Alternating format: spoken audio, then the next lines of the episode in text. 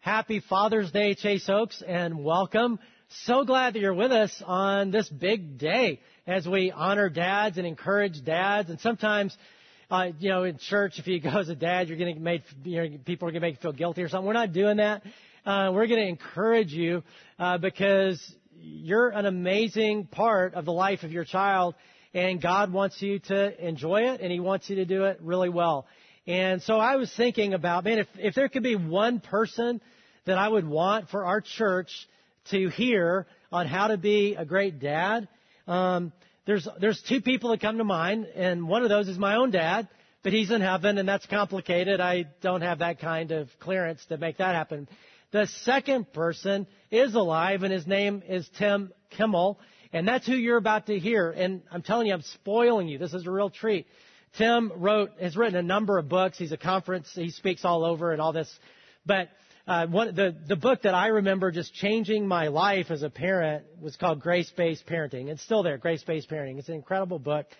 And you're about to hear some of the concepts.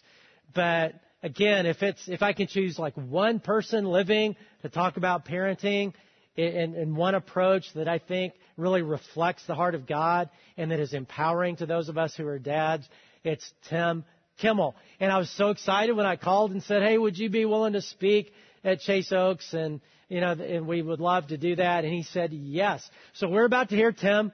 So kind of perk up and uh, whether you're a dad or not, uh, we're going to understand our Heavenly Father more because of what Tim is going to say. And so just ask God to speak into your life right now and, uh, and let's welcome Tim to our stage. I want to start out by saying hello to all of you folks there at Chase Oaks. I love your church.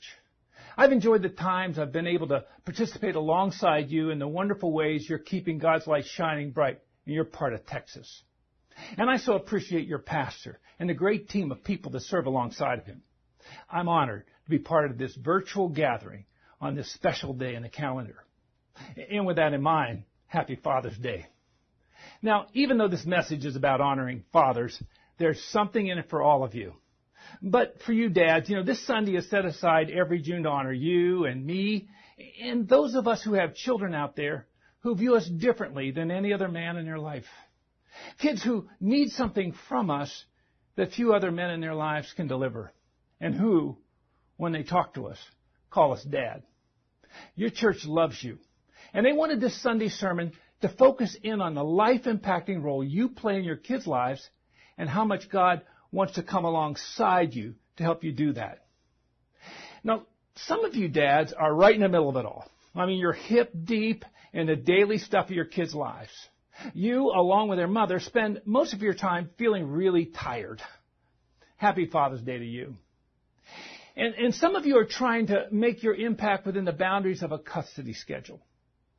The original plan you started out with had some setbacks, that required it to be changed, but it hasn't diminished your love for your kids. I, I mean, if anything, it's intensified it. I'm glad you're listening in. Happy Father's Day to you. And some of you have kids who call you dad that may have a different man's name on their birth certificate. You stepped into their life through marriage and foster care or adoption. But there's no doubt they've been assigned by God to enjoy a safe place in your heart as you play out such a strategic role in their life. Happy Father's Day to you. And some of you are fathers who, like me, have launched your children into adulthood. Your role has moved from being a daily resource in their life to an ongoing reference point. But, but even though they may have moved on, I mean, there's not a day in your life when they aren't on your mind. We celebrate you men too. Well, whatever way it may be, listen, one thing I feel confident about is that you deeply love your kids. And I hope this day serves as an encouraging reminder of how much they depend on that love and how much they love you too.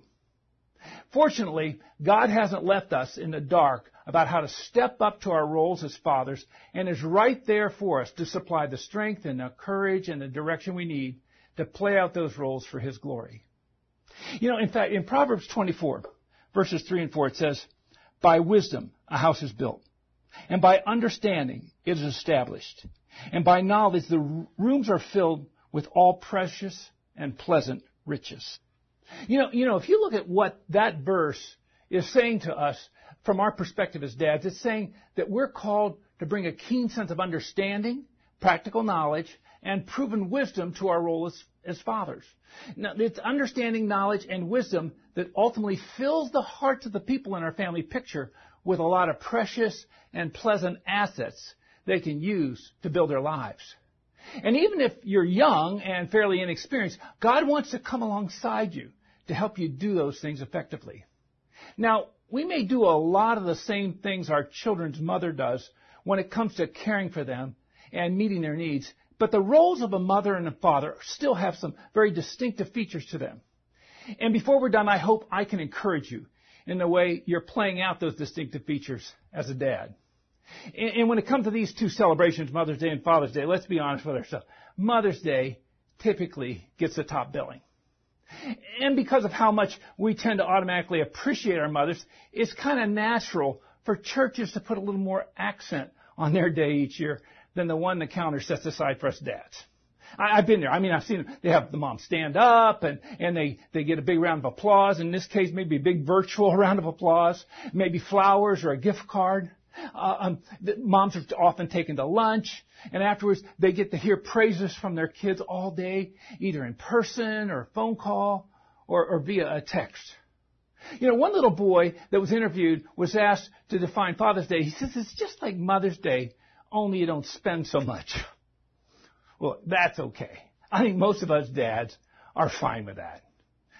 Although it would be kind of cool how, if maybe the church could give us a little token something to take home, no flowers or gift card or anything, but, you know, a cordless drill or a chainsaw would be nice. That's the difference between the two. Listen, listen all, all the mom and dad may, may carry out similar responsibilities. When it comes to the ongoing care of their children, their title in the family picture makes them very different people playing very different roles in the minds of their kids. And these differences, by default, often give a very distinctive feel to the two days when our, our roles as mothers and fathers are recognized each year. Now, now, over the years, I've sat where you are, and I've listened to quite a few wonderful Mother's Day messages. They're messages that typically ooze with appreciation, gratefulness, and thanksgiving for the tender role these amazing women have played in our lives. And then a month to five weeks later, listen to the Father's Day messages. You know, it's interesting how I've often picked up a very different tone in the words passed on to us. Mom's messages were typically tributes, and the ones prepared for us dads often felt more like a lecture. For instance, it was not uncommon to hear some concerns about some stereotypically characteristics of, of us men that, that the person speaking has kind of exaggerated to Neanderthal proportions with the suggestion that we might want to tone these down in our role as fathers. Things like our tendency towards competition or confrontation or aggressiveness. Now, now women can be this way too, but when it comes to Father's Day, these are often brought up as liabilities that men as a group too often bring with them. Now, obviously, there can be extreme examples of competition and confrontation or aggressiveness that no one, especially me, would ever justify. But when they're seen as a generic liability to our role as dads simply because men as a group seem to be that way, well, I have a hard time with that. Now listen, I'll grant you that a lot of us men are competitive by nature. But I, I, I don't know, I can speak for everybody, but look, I'm just one of you guys. I mean, if, if you're involved in something where someone is keeping score, you should play to win. Uh, I, I mean, play fair, but play to win. And, and you know, as fathers, we know that the adult world our kids ultimately move into doesn't give out championship participation trophies just to make sure they don't get their feelings hurt. I mean, the adult world waiting for them doesn't grade on the curve. And even if you play hard and well and fair, it doesn't mean you're guaranteed to win. We may be competitive by nature, but when we lose, it gives us a good chance to show our kids how to do that with dignity and still hold our head high. To ultimately never be people who are defined by our victories or our defeats. How about the accusation that we're confrontational at times? Well, obviously, uh, this can be toxic if it's the standard way we operate in relationships. But I seriously doubt any of you men listening to me right now live to confront or fight people. But every once in a while, things happen. Circumstances play out the call for someone with courage to turn cowboy. I mean, like when you see an injustice. These moments don't afford most conscientious men or fathers the luxury of maintaining neutrality. Bullies have to be stood up to. And when you face off with evil, sometimes it gets really ugly. But someone has to do this, especially when those threats hit close to home. Well, how about we're aggressive by nature? Okay, most men tend to enjoy watching things collide. Like the cause effect a football player's helmet has on an opponent's body. And when it comes to fatherhood, that aggressiveness clearly needs to be stewarded carefully. But when you step back and look at all the threats that our culture and the forces of evil pose to our families, you might be glad there's someone aggressive on the scene who's willing to do something about it. I mean, I mean, with all of its complications, I think there's something far worse than being aggressive as a father. And that would be being passive. So, on the one side, I'd hear us get criticized for things about us as men that we, th- we thought were actually assets to our role as dads. And then on the other side, be encouraged to bring features to the table that supposedly will make us more effective fathers. I heard two Father's Day messages where the speaker, after he had rebuked us for our tendencies towards, you know, competition and confrontation and aggressiveness, followed it by encouraging us dads to bring more sweetness and kindness to our persona as fathers, to be more deliberately sensitive, to spend more time having long discussions with our kids about deep emotional issues. I thought, wait, they're describing the kid's mom. That's not me. That's their mother. They already have one of them. and they certainly don't need another. And, and besides, I'm not like that. And I'm not sure I ever want to be. I mean, if I was like that all the time, I'm afraid my wife Darcy would go Star Trek on me and say, ooh, Captain, I'm detecting unusually high readings of estrogen. Set phasers for dewussify. I mean, I, I, I get nailed for that. Now, now, obviously, as conscientious fathers, we want to be sensitive and to listen to our kids and to show respect and patience with their emotional issues. But we'll probably never be as good at doing that as their mother. But that's okay. God's given us other ways to make a good contribution to the big picture of our kids' lives. And it has to do with how we relate to them as children. Actually, more importantly, how they relate to us.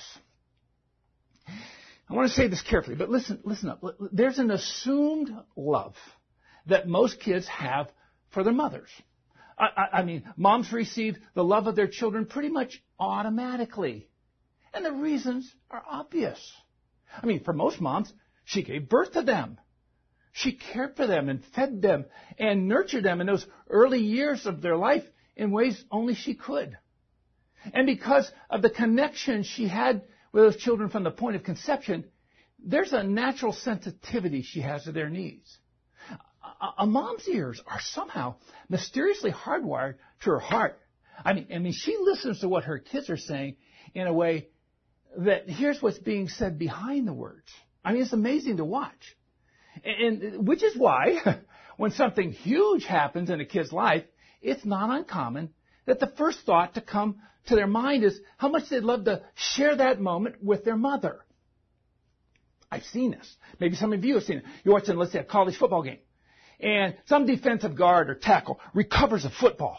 And he starts pounding his way forward. And he fumbles, I mean, he tumbles forward, knocks guys off him and about 20 yards and, and falls across the goal line and, and scores a touchdown. The place is going nuts. And then he turns to the camera that has the light on and then he waves and he says, Hi, Mom. And you think, Hi, Mom. What do you say? What are you saying hello to her? She didn't even want you to play this game. That's my gene pool out there that did that. Dad saying, yeah, but, but there's just guys, listen, when these big, you know, incredible things happen in people's lives, it's just not uncommon for them, they want to connect to the womb. So we're, we're used to that stuff, but all the nuances that go with motherhood basically cause most kids to automatically offer her a comfortable and secure place in their heart from the get-go. I mean, there's seldom any doubt in a kid's mind that mom loves them. I mean, they think, for crying out loud, she's my mother. Of course she loves me.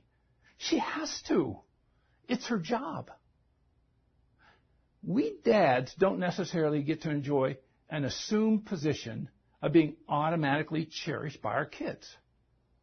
We have to earn it. We have to prove our love for them.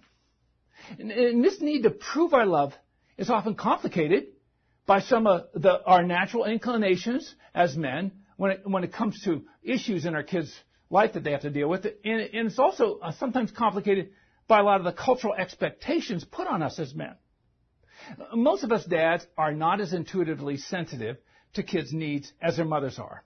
I mean, uh, so a kid cuts himself and or bruises himself. They they go running to dad and they're crying and, and you look at oh it's not so bad. Uh, rub some dirt on it. It'll be okay. And they, man, alive. They they leave us and they run to their mother.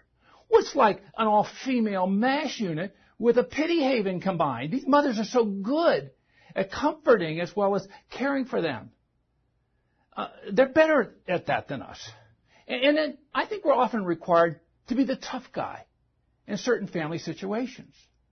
I mean, it's our job to give the stink eye to guys wanting to date our daughters. A daughter might be crazy about him. Mom adores this guy. But somebody has to play the role of intimidator.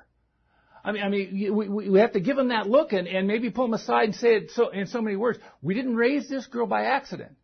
I don't want you treating her with an accidental attitude. And, and look, even if we dads play a front lines active role in a lot of those caring and nurturing responsibilities that their mother also does, in most kids' mind, our efforts aren't given the same weight. And as a result, us dads are more often required to earn the love of our children. And, and that's why the love of a father impacts a kid's heart a bit differently when you run it all the way out through adulthood. Listen, when there's no doubt in their minds that their dad deeply loves them too, like their mother does, it's amazing how much that strengthens a child to deal with all the junk that ultimately uh, that life ultimately throws at them. And here's the good news in all of this for you dads. Our willingness to do the things that convince our children that they are thoroughly loved by us plays a huge role in how they ultimately view themselves how they view others, how they view love, and how they view God. Now, obviously, mom's fingerprints are all over those conclusions too, but they get there more by default. For our fingerprints to be there, it requires deliberate determination on our part. And because of that, our love often has a different effect on them, oftentimes a more defining effect. And so today, we celebrate the dads and granddads of this church. God has given you the sacred trust and time, time, timely honor of serving as point men for your family. Now, that's a military term that, that, that refers to the person who leads the patrol through enemy territory. It's the person that has to have all their senses on red alert. They're looking for the tripwires and the booby traps of life, for the ambushes. And they're, they are also usually the person that gets attacked first. But when it comes to actually doing this, here's the good news. All we have to do is take our cues from the Lord on how to pull this off with dignity and determination. See, God looks at all of us through the lens of His amazing grace. Grace is giving someone something they desperately need, but don't necessarily deserve. Let me say that one again. Grace is giving someone something they desperately need, but don't necessarily deserve. You know, men, like God did for you and me. In Psalm 103, verses 8 through 13, this is kind of a compilation within there. It says, The Lord is merciful and gracious. He's slow to anger and abounding in steadfast love. He does not deal with us according to our sins, nor repay us according to our iniquities. As a father shows compassion for his children, so the Lord shows compassion to those who fear him. See, we need to be grace-based dads. And this starts by being a recipient of God's grace. You know, by putting our trust in Him and asking Him for forgiveness. Faith in Jesus is the launch pad of our role as grace-based fathers. From there, get this, all we have to do after that is simply treat our kids the way God treats us. That single statement I just made summarizes the essence of grace-based parenting. Just treat your kids the way God treats you. And for the record, let's remember what that doesn't look like and what it does look like. See, God doesn't guilt us or shame us or compare us or threaten us or keep score or get even. His grace in action looks like joy and peace and kindness and goodness, faithfulness, gentleness, and self-control. And with that in mind, let me close off our time together by taking three things God does for us and list them off as three things we can in turn do for our kids. The first one is this. Like, our Heavenly Father, grace-based dads sacrificially love their kids. If I was to pick out the cornerstone passage for grace-based uh, and grace-filled relationships, it would be Philippians chapter 2, verses 3 and 4. It says, Do nothing from selfishness or empty conceit, but with humility of mind, let each of you regard one another as more important than himself. Do not merely look out for your own personal interests, but also for the interests of others. You see, Paul defends this expectation by pointing to Jesus and how he dealt with us. He was outwardly focused and others oriented from start to finish. And Paul is just saying, I, am just asking you to treat others the way Jesus has treated you. So what would this passage look like applied to our, to our lives? Well, two things when it comes to loving our kids. Uh, loving our kids sacrificially involves first receiving them as a gift from God. They're not a booby prize from your parents, but when they're pushing your buttons and driving you nuts, I'm sure some of your parents get a kick out of it. Uh, it reminds them of what it was like raising you. Uh, we need to receive them as individuals with their own unique design now, now their unique design may not always measure up to the world's superficial and shallow standards, but for us, our kids are always seen as amazing works of art. I have a friend named Greg Speck. He's a, he's an incredible communicator to junior high and high school kids. And he was speaking at a high school camp uh, when a girl pulled him aside to tell him her story. Through junior high and high school, this girl had taken a lot of criticism from her peers for her looks. In their eyes, she simply got left out in the looks department. Girls teased her about certain features of her face or her body. And what seemed to validate the criticism she endured was the fact that no boy had ever shown her any attention. And, and she felt so isolated. And she felt so un, unacceptable. And, and so alone. And in her desperation for acceptance, she decided that if she just gave herself away to some boy and had sex with him, it would offset this void she felt. Um, and so she approached a, a boy in one of her classes and they uh, made the offer and they decided to rendezvous that Friday night to make this all happen. She got ready and was slipping through the family room to head out the front door. Her dad was there reading the newspaper and he looked up from it as she got to the door and he looked at her and said, Oh, honey, you are so beautiful. You are a stunning young woman. And she stopped. And she turned to look at her dad. And then she immediately started to cry. Oh, well, honey, come here. What's wrong? And he held her. And then he heard her story. He assured her of her dignity, value, and beauty as a young woman. And, and in the process, he gave her a whole new opinion of herself. And she never met up with that boy. She learned that she measured up in the eyes of the most important man in her life. And it was what she needed and turned out to be all she needed from that point on. To ignore all the shallow opinions of her peers and instead hold her head high as a person. So one way we love our kids is by receiving them as a gift from God. But there's another thing we can do besides receiving them, and that loving our kids sacrificially ultimately involves releasing them to fulfill God's plan for their lives. In Psalm 127, verses 3 and 4, it says, Behold, children are a heritage from the Lord, the fruit of the womb a reward. Like arrows in the hands of a warrior are the children of one's youth. Now, if if I was a warrior or you men were warriors and we were depending on bows and arrows and arrows in our quiver, you know, for, for bringing victory, I'd want to be so careful, so careful and so deliberate about every arrow I'd fire. And the reason is because I know there's a limited amount of them in my quiver. And so we have to, we have to do all the preparation for those kids, but ultimately launch them. My father helped my brothers and I make sure we had this clear in our mind from, from, from time we were little kids. He, he, he had two rules for us, me and my, uh, my four brothers. He says, I want you in by 12 and I want you out by 18. Now, he thought it was kind of funny. and, and, but he was also serious. He said, no, look, well, mom and I will work like men to do our best to have you ready, but you'll never, ever be completely ready, but you gotta launch. And, and, and you gotta take it from there. Now, I'm sure college is, is maybe extended that day, but somewhere, that's ultimately, we, we send them on their way. I love the way Neil Postman said it. He said, children are a gift we send to a time we will not see. Now, besides sacrificially loving our kids, a second thing we can learn from God is, like our Heavenly Father, grace-based dads enthusiastically serve their kids.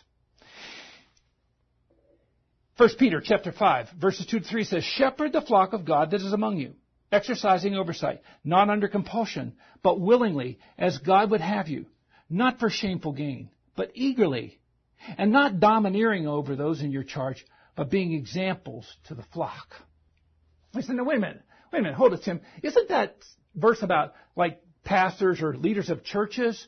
Well, there's a specific application of that verse to people that lead the church, but there's a generic one, a general one to anybody that leads anyone, any believer that leads anyone. But let's go back to that first one because I think that one actually is applies to you and your role because my favorite definition of the family is uh, something that uh, late Pope John Paul wrote in Latin in one of his things. He, he referred to the family as a domestic church. He said the, the family is the smallest church out there. All our local churches is a collection of these domestic churches. Moms, da, moms and dads are pastorettes and pastors of the smallest church out there. And listen, our local churches are only as healthy as the collective health of those domestic churches showing up. And, and so we have a, a huge responsibility here. And, and one of the ways we enthusiastically serve our kids is by caring for them. According to that verse, we, we want to consider it a privilege to work hard and play a significant role in providing for them. We don't want to do this begrudgingly. It's not that we have to do this, it's that we get to. And another thing we learn from that verse is by, we, we do by making our children a priority. We do it eagerly. You know, we're, we're, we're interested in, in, in their lives and their friends and their hopes and their fears. And, and, and let me, let me kind of get, glean another thing from that verse. We, one of the ways we serve them is by keeping them under control, but never trying to control them. Um, I wrote a book called The High Cost of High Control. And, and in there, here's how I define high control. Is when I leverage the strength of my personality or my position against your weaknesses in order to get you to meet my selfish agenda. You see, as parents, we're never supposed to do that. As dads, we're not supposed to do that. We keep them under control, but not control them. Because see, God hasn't wired any of us to, to respond well to high control. And, and, and I think we enthusiastically serve our kids by cultivating a heart-connected relationship with them. Uh, I love that term. You know, in fact, somebody pinned me down and said, what's the primary role of a Christian parent? I'd put it this way. It, it is to connect to the heart of a child in such a way that it makes it so much easier for that child to connect to the heart of God. Uh, uh, when, when, when that's where we're coming from, it changes everything. And what does that look like? We, we ask them questions and, and, and, and we listen to their answers. We, we give, we use a lot of affirming words and meaningful touch. We show affection to them, hugs and kisses, and tell them that we love them. It changes everything for them. And I, I think another way we serve them is, is we spend time doing things that they enjoy doing. Uh, moms are really good at this. So we have to work at that a little bit more, doing things that they enjoy. And, and I think another thing a, a dad does to care for his kids is he prays with them and he prays for them. Now, besides sacrificially loving our kids and enthusiastically serving our kids, a third thing we learned from the Lord is like, like our Heavenly Father, grace-based dads humbly lead their kids. Deuteronomy chapter 6, verses 6 and 7 says, And these words that I command you today shall be in your heart. You shall teach them diligently to your children, and shall talk of them when you sit in your house, when you walk by the way, when you lie down, and when you rise. This passage is about us, how we take an active thing in discipling our kids. Now, obviously, the biggest way we can lead our kids this way is through our example of godly character, being men of integrity and honesty and compassion and humility. And, and, one of the most effective ways, I think, to develop the kind of example that our kids can count on is to live our lives in daily dependence and connection to God's heart through His Word and through prayer.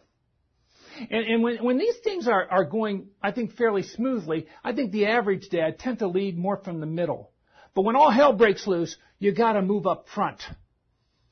You know, you know the, the, the powerful book, Grapes of Wrath, uh, John Steinbeck wrote, wrote this book. It, it was a Depression era story about poor tenant far, farmers in Oklahoma. And early in the book, uh, he talks about the fierce windstorms that, that they often had to endure there. Winds that would sometimes blow for days and doing enormous damage to their crops. And, and their pay was a percentage of those crops because they didn't own the farms. They just worked them. And, and, and, and meanwhile, it would force these poor farmers to wait it out, hunker down inside their small homes. And when the winds would finally stop, they'd come out. Now, you'd think that children that had been holed up for so long would be so grateful for the freedom to run and play. But they'd just stick close to the house as the men would walk further out. And Steinbeck said the men would stand there assessing the damage and trying to determine whether or not they had a prayer and regardless what should be done. But the children didn't look at the damage. They just quietly sat there staring at the faces of the men in their life. Those fathers and grandmothers. It, it was the looks that they saw on their fathers and grandfathers' faces that told them whether or not they had any hope. Listen, there's constant crisis going on. We, have just been through a big one in our country, and and and uh, and, and, and economic setbacks, and and our our, our culture uh, uh, uh, comes at our families sometimes individually. We need to move to the front and lead in these times, but we must do it humbly. You know, uh, as I bring this to a close, I wrote a book called Basic Training for a Few Good Men. And as I was writing it, this many years ago, when I was writing this, though, my dad died right in the middle of the process of writing this manuscript, and I dedicated the book to him.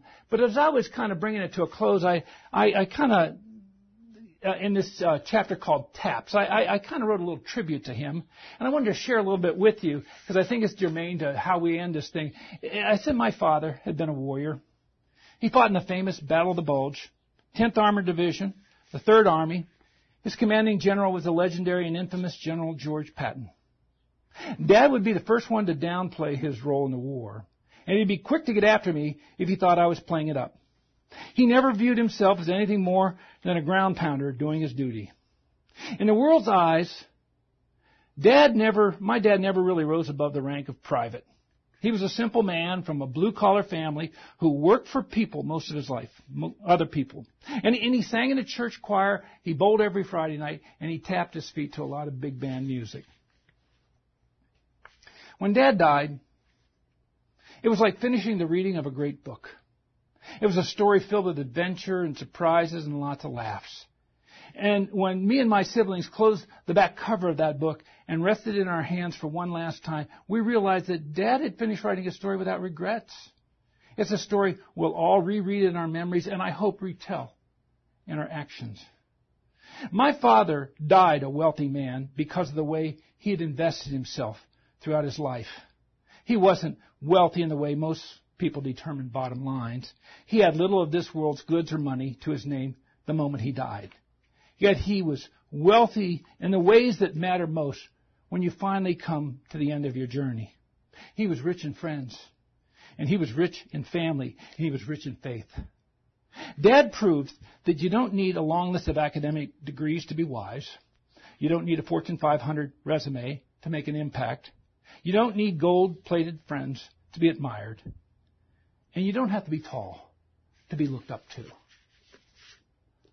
Now, I know what some of you guys are saying. Well, that's just great for you, Tim. You had this great role model. But what about me? My father wasn't there for me. I don't have anything like that. Listen, if you put your faith in Jesus, you have all the role model you need in Him. Think about it. Jesus was tender to children. He was respectful to women. He was at ease around strong, determined men. He was fearless in the face of evil and hypocritical people. And he was obedient to God. Now, listen, all you dads, you're going to struggle. You'll fall short. You'll get it wrong sometimes. We all do. There are no perfect fathers out there. But even if there were, they're not what our children need or what they most long for. You know what your, your kids need? Is not a perfect dad. They just need an imperfect, grace-based dad. And they'll be just fine. In fact, it's God's grace that turns us into championship level fathers, even with our shortcomings and missteps. Let me give you a quote. I bet you know who I'm talking about. He says, I've, I've, missed more than 9,000 shots in my career. I've lost almost 300 games. 26 times I was, I'd been trusted to take the game winning shot and I missed. I failed over and over again in my life and that is why I succeed. That was Michael Jordan, man. You just don't quit. You get, keep at it. Listen, Walter Payton, he's in the, in the Hall of Fame. He rushed the football for over nine miles when you put the numbers together. But when you also do the math from the statistics, on average, every 4.6 yards, some huge guy came along and knocked him down. Listen, man, you're going to get knocked down in your career as a dad. Just do your best to fall forward when that happens. And in the end, I assure you, your kids will put you in their personal hall of fame for people who made a huge impact in their life. Eh, listen, with all this in mind, we celebrate your dad. Happy Father's Day.